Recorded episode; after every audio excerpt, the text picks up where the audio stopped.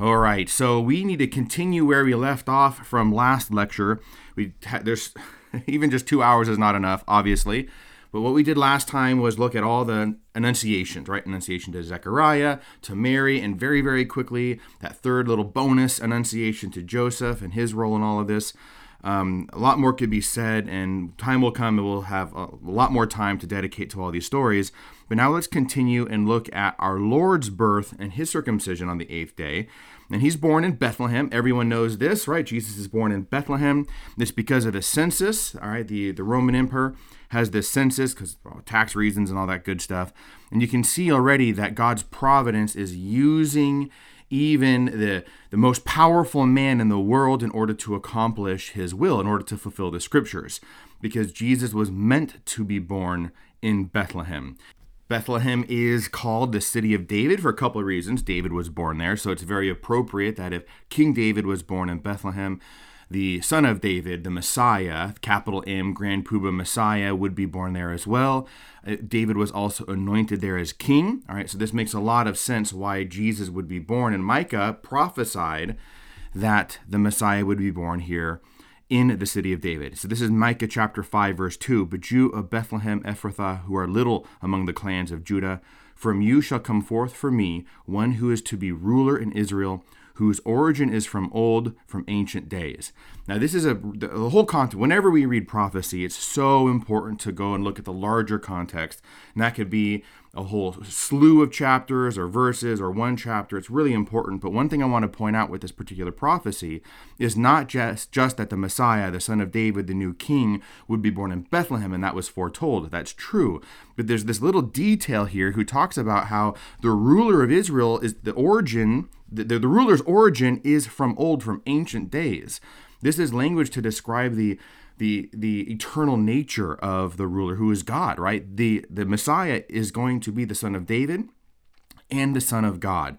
That is really important. The Messiah is divine. Jesus is divine. You're going to see all kinds of little connections with and, and the prophecies about Jesus not just being the king of Israel. That's true, great, awesome, but there are more details. There are more exciting little tidbits that teach us his identity is divine. It's his origin is, is from old, from ancient days, and you find this in Daniel. We're going to talk a lot about Daniel in the time in, in future lessons, as we have in the past. All right, well, it goes on now. Bethlehem here to get back to the notes. Bethlehem means house of bread. And that is very significant in its own right because it most obviously points to Jesus being the bread of life. You go to John chapter 6, the famous bread of life discourse. Jesus says, I am the true bread that comes from heaven. Uh, the bread that I will give to the world is my flesh, etc. Jesus is the heavenly manna, right? And we made all these connections in, in, past lectures, especially when we were looking at Israel going through the wilderness, the wilderness wanderings. We too are wandering through the wilderness of this life, and Jesus sustains us with his own body, blood, soul, and divinity, given to us in the form of bread. So the fact that Bethlehem means house of bread, pointing to Jesus as the bread of life, that's pretty awesome. And then if you connect it also with the fact that Jesus is laid in a manger, he's not born in a manger, by the way. Uh, that's a little detail. This is grammar is important. He's not actually born in the manger, right? He's laid in the manger after he's born. So just a little tidbit there when uh, the little kids' Christmas carols come around every single year. Well, he's laid in a manger, and manger is a feeding trough for animals. Mangiare in Italian, manger in, in French, these romantic languages, it's, it's where animals eat, right? And that even more points forward to Jesus' uh, Jesus' role as feeding us um, spiritually through his own body, blood, soul, and divinity in the Eucharist. So I really, really love that.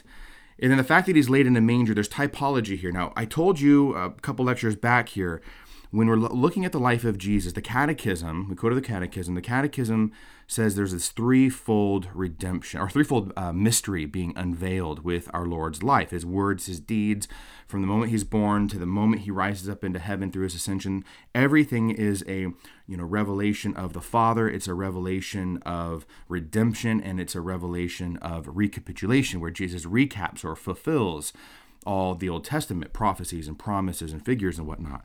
Well, now I'm going to give you an example of this mystery of redemption.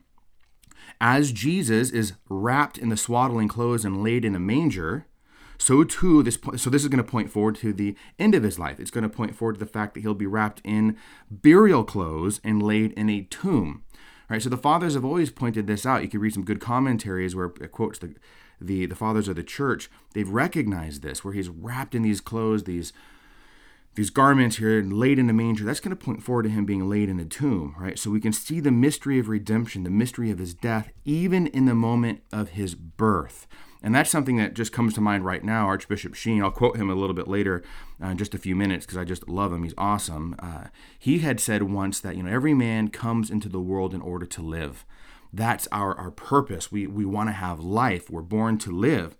But Jesus is the only one who comes into the world in order to die so that we might live right and you can kind of see this mystery right here as i shared the typology foreshadowing of the of the cross of his death right there in the manger scene so it's a beautiful thing to keep in mind every aspect of our lord's life points forward to well the threefold the threefold revelation i shared with you but it, show, it shows us how he came into this world to die for us all right now here he is. He's born in. obviously, we've got to do the highlights. Everything that we do for the life of Christ in the next number of lectures are just going to be the highlights, uh, the tip of the iceberg, the tip of the Jesus iceberg, you can call it, because we can go so much deeper. I want to just give you the flow here to understand what's happening uh, in kind of this narrative form. So he's laid in the manger. He's born. Beautiful, beautiful scene. I'll, have some meditations here in a moment more on those on that scene. But the first people to come and worship him are the shepherds. All right, this is an echo of the Magnificat because the shepherds are the lowest of the society, or at least they're in the lowest ranks of society in, in Israelite society here. They weren't trusted, you know, they're considered to be outcasts, right? This is really important. It points forward to how our Lord goes after those who are lowly, who are humble, those who are the sinners, the outcasts. So the shepherds are the ones who are able to come in and adore the infant king of the universe. That's that's an echo of the Magnificat, where we didn't have a lot of time to talk about it. We talked about it with Hannah and her and her song in the Old Testament in First Samuel, but you've got this theme of reversals, right? Where the the low will be lifted up, the mighty will fall, and the low will be lifted up, and that's what's happening here with the with these shepherds. Now, it, this is all in Luke. Luke chapter 2, uh, verses 8 and following is the whole story of uh, of the of the shepherds here. We're going to flip there for a second, and it's really interesting. Um, we don't have a lot of time to read all of these particular passages. I have to be very very selective. Um, but in Luke chapter two verse eight, it says, "In that region there were shepherds out in the field, keeping watch over their flock by night.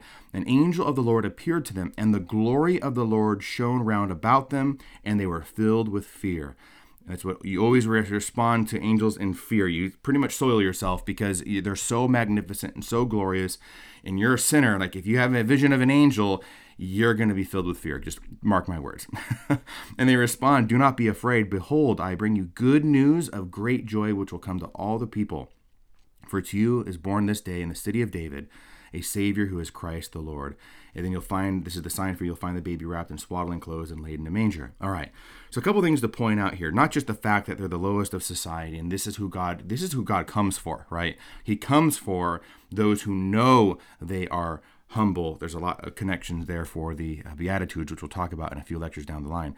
Um, but those we know, if we humble ourselves, God will exalt us and we'll be able to worship the true King, uh, the King of Kings.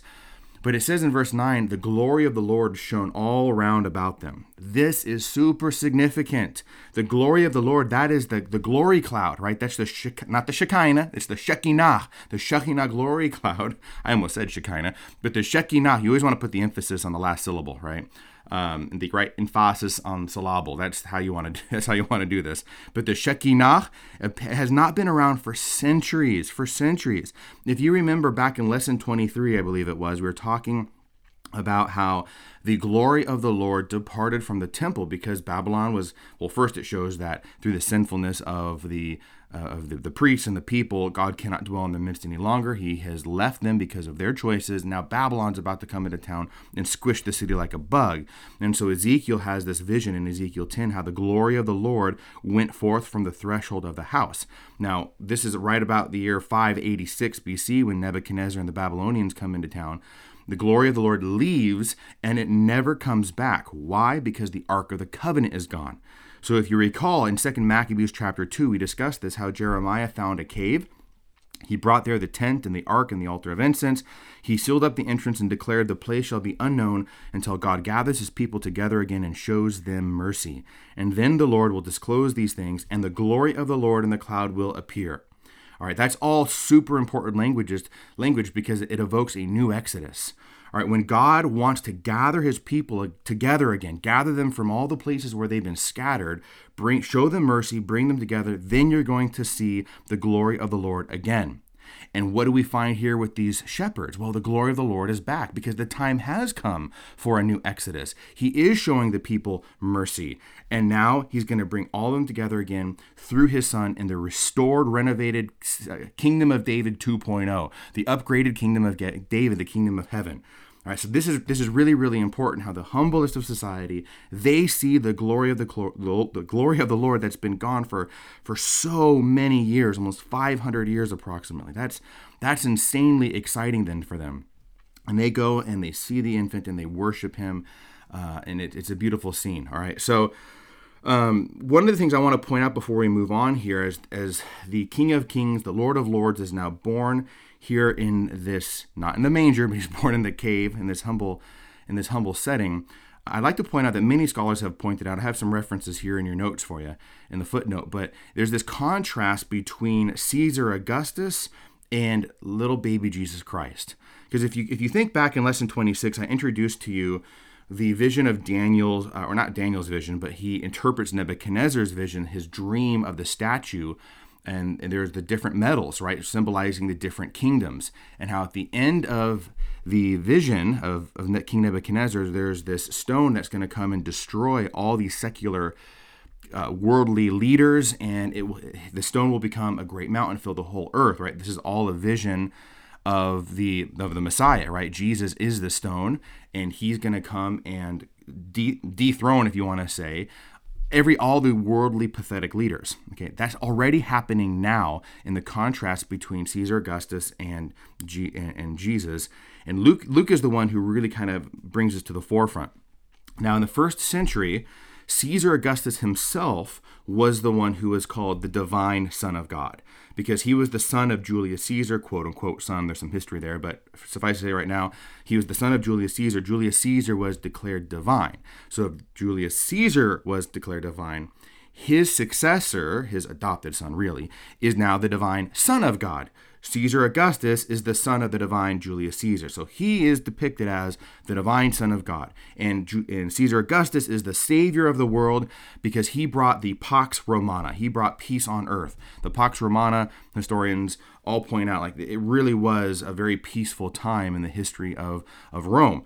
There, things were going well, commerce, uh, economy, uh, trade, all these different things were, were flourishing, right? So Caesar Augustus was the one who was who was hailed as the who bringing peace on earth, right? So his birthday therefore was celebrated with good news, as good news and good tidings. It was the the gospel of the birth of Caesar Augustus. Okay, so now if you didn't know any better, you would think like this all seems to describe Jesus, and it does. So Luke contrasts Jesus with Caesar Augustus because Jesus is the true Son of God.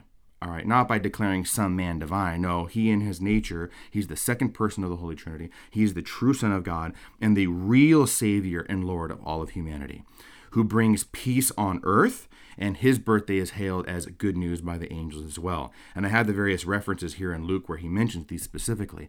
But it's really great. You can begin to see how you know this vision of this statue now is going to be crumbled by the stone, by little baby Jesus here, right? He is the true Savior of the world, the true Son of God. I really like that contrast a lot.